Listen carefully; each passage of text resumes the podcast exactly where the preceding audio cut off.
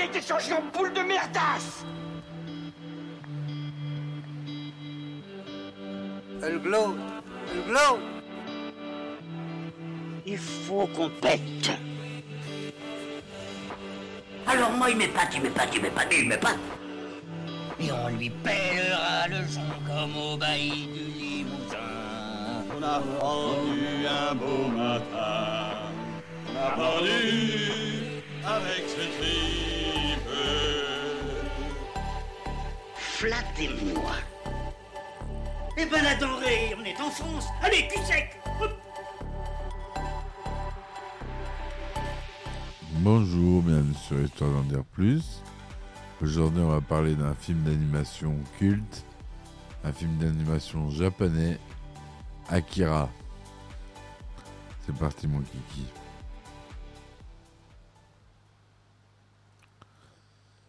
Alors, Akira, c'est un film d'animation cyberpunk post-apocalyptique japonais réalisé par Katsuhiro Otomo et sorti en 1988. Il est adapté du manga du même nom. Son budget de production de 1,1 milliard de yens, 9 millions de dollars US. En fait, à cette époque du film, ça, ça fait le film le plus cher d'animation le plus cher de l'histoire. Se déroulant dans une dysotopie en 2019, Ari- Akira raconte l'histoire de Shotaro Kaneda, chef d'une bande de jeunes motards dont l'ami d'enfance, Tetsuo Shima, acquiert d'incroyables pouvoirs télékinésiques après un accident de moto. Cela menace progressivement tout un complexe militaire et la rébellion de la métropole futuriste tentaculaire de Neo-Tokyo. Alors que la majeure partie de l'esthétique et du caractère des personnages sont adaptés directement du manga, l'intrigue diffère, diffère considérable- considérablement et exclut une grande partie de la dernière moitié de l'histoire. La bande originale, qui s'inspire fortement de la musique traditionnelle gamelan indonésienne, ainsi que la musique no japonaise, est composée par Shoji Yamashiro et jouée par le collectif Gaino Yamashi Gorumi. Akira sort au Japon le 16 juillet 1988, distribué par la Toho, mais ses recettes ne couvrent pas cependant son budget.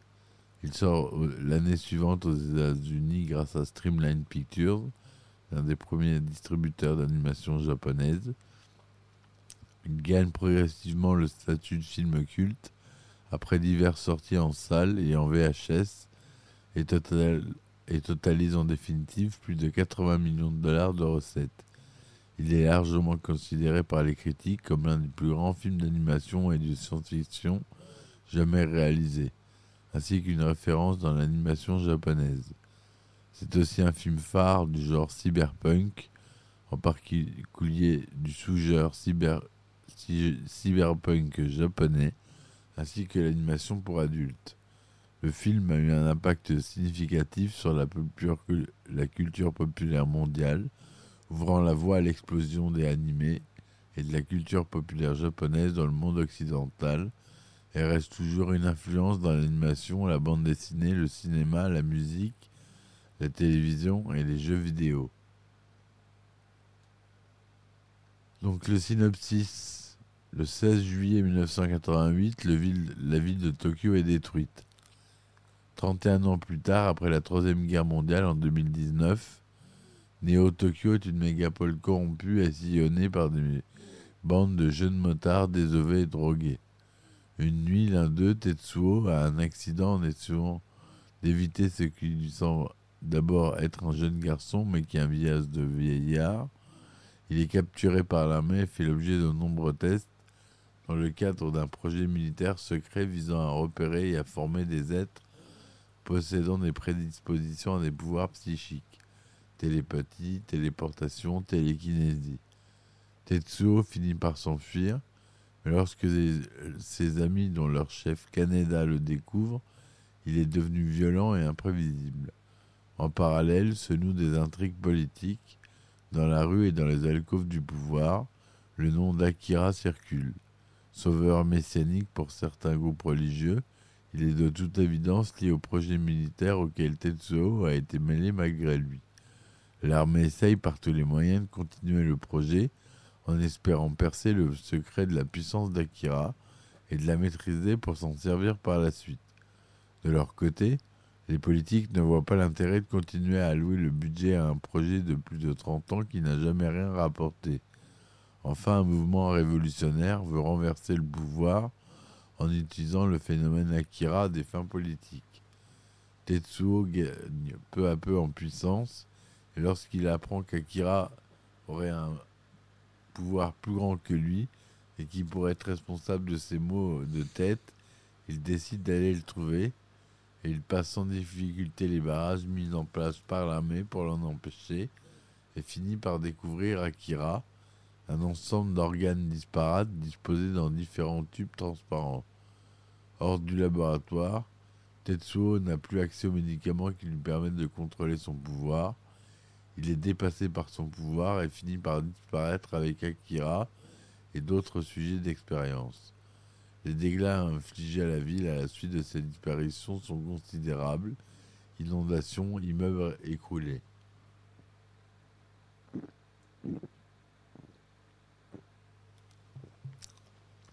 Pardon. L'histoire du film est fondamentalement la même que celle du manga. Il existe de nombreuses différences mineures qui contribuent à faire un film une sorte de deuxième version de l'histoire. On y voit notamment les personnages clés du manga changer de rôle ou tout simplement disparaître lors du passage au film, par exemple Lady Miyako, Shiyoko, le lieutenant Lamada et même Akira dans une certaine mesure. La seconde partie du manga est entièrement absente du film car elle est encore, en cours de publication au Japon quand il a été produit. C'est pourquoi, les aboutissants n'étant plus les mêmes, les personnages d'Akira connaissent dans un film un destin radicalement différent. D'ailleurs, il semblerait que le réalisateur Alejandro Jodorowsky, qui aurait trouvé la fin du film selon ce qu'il a décrit comme dans un interview, il, Otomo, me dit qu'il est bloqué sur Akira, qu'il ne trouve pas la fin. Je suis sous, je lui raconte une fin délirante que j'invente en même temps que je la raconte. Je dessine tout sur une nappe et je lui, euh, lui offre. Le lendemain, je ne me souviens de rien. Un jour, je reçois une lettre de lui, il me remercie de lui avoir donné la fin d'Akira.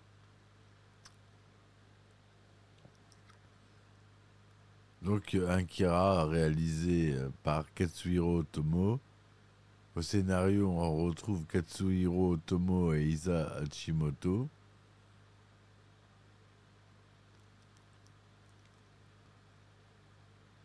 La société de production, c'est Akira Committees Companies créée pour l'occasion, Bandai, Toho Company et Tokyo Movie Shinma, ainsi que d'autres.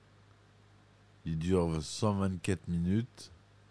Langue originale, c'est le japonais. Il est sorti au Japon le 16 juillet 1988 et en France le 8 mai 1991 et une ressortie en 4K le 19 août 2020. En France, il est interdit aux moins de 12 ans. Katsuhiro Otomo est au départ peu intéressé par l'idée d'une adaptation d'Akira. Toutefois, lorsqu'il eut l'occasion de mettre en œuvre son premier travail pour le cinéma, il accepta d'adapter Akira en film d'ani- d'animation à condition d'avoir le contrôle total sur le projet.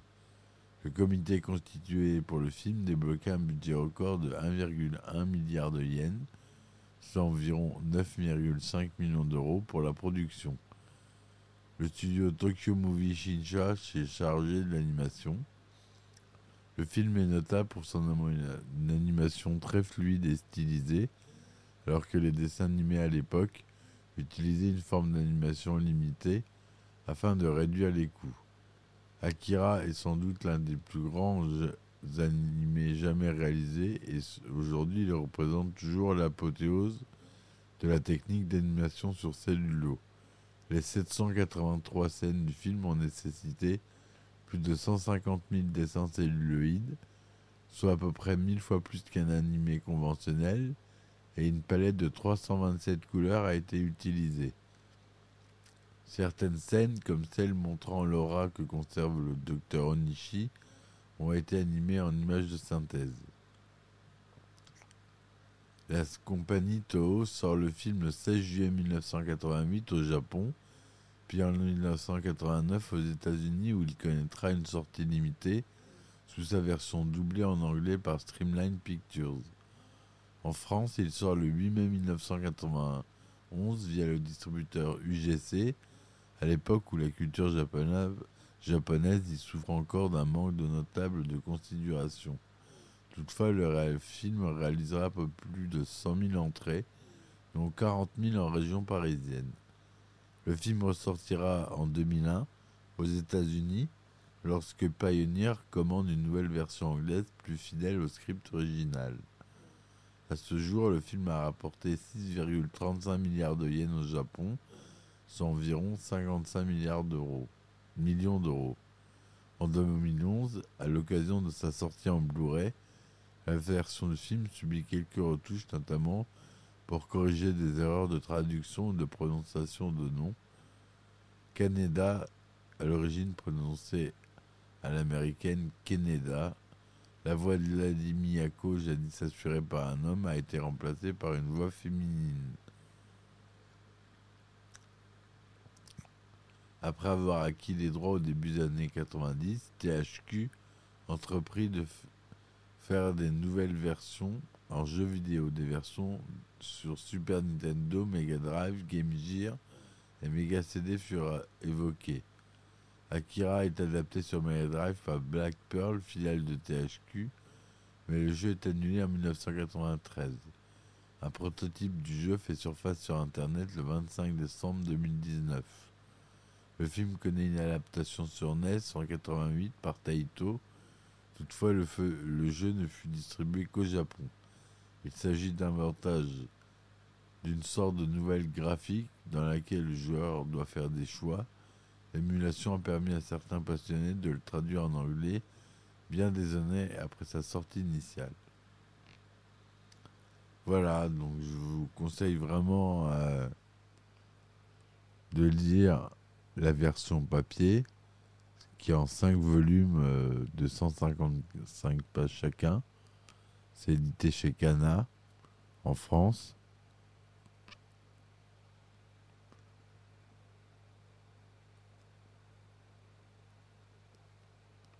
Et euh, voilà.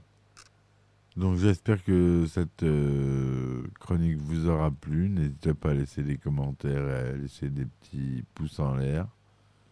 Je vous dis à bientôt. Merci de m'avoir écouté et à bientôt pour une nouvelle chronique. Ciao, ciao. Il a été changé en boule de merdasse Elle glow Elle glow Il faut qu'on pète. Alors moi, il m'épate, il m'épate, il m'épate, il m'épate. Et on lui pèlera le son comme au bailli du Limousin. On a pendu un beau matin. On a pendu avec ce tripe. Flattez-moi. Eh ben la denrée, on est en France. Allez, cul sec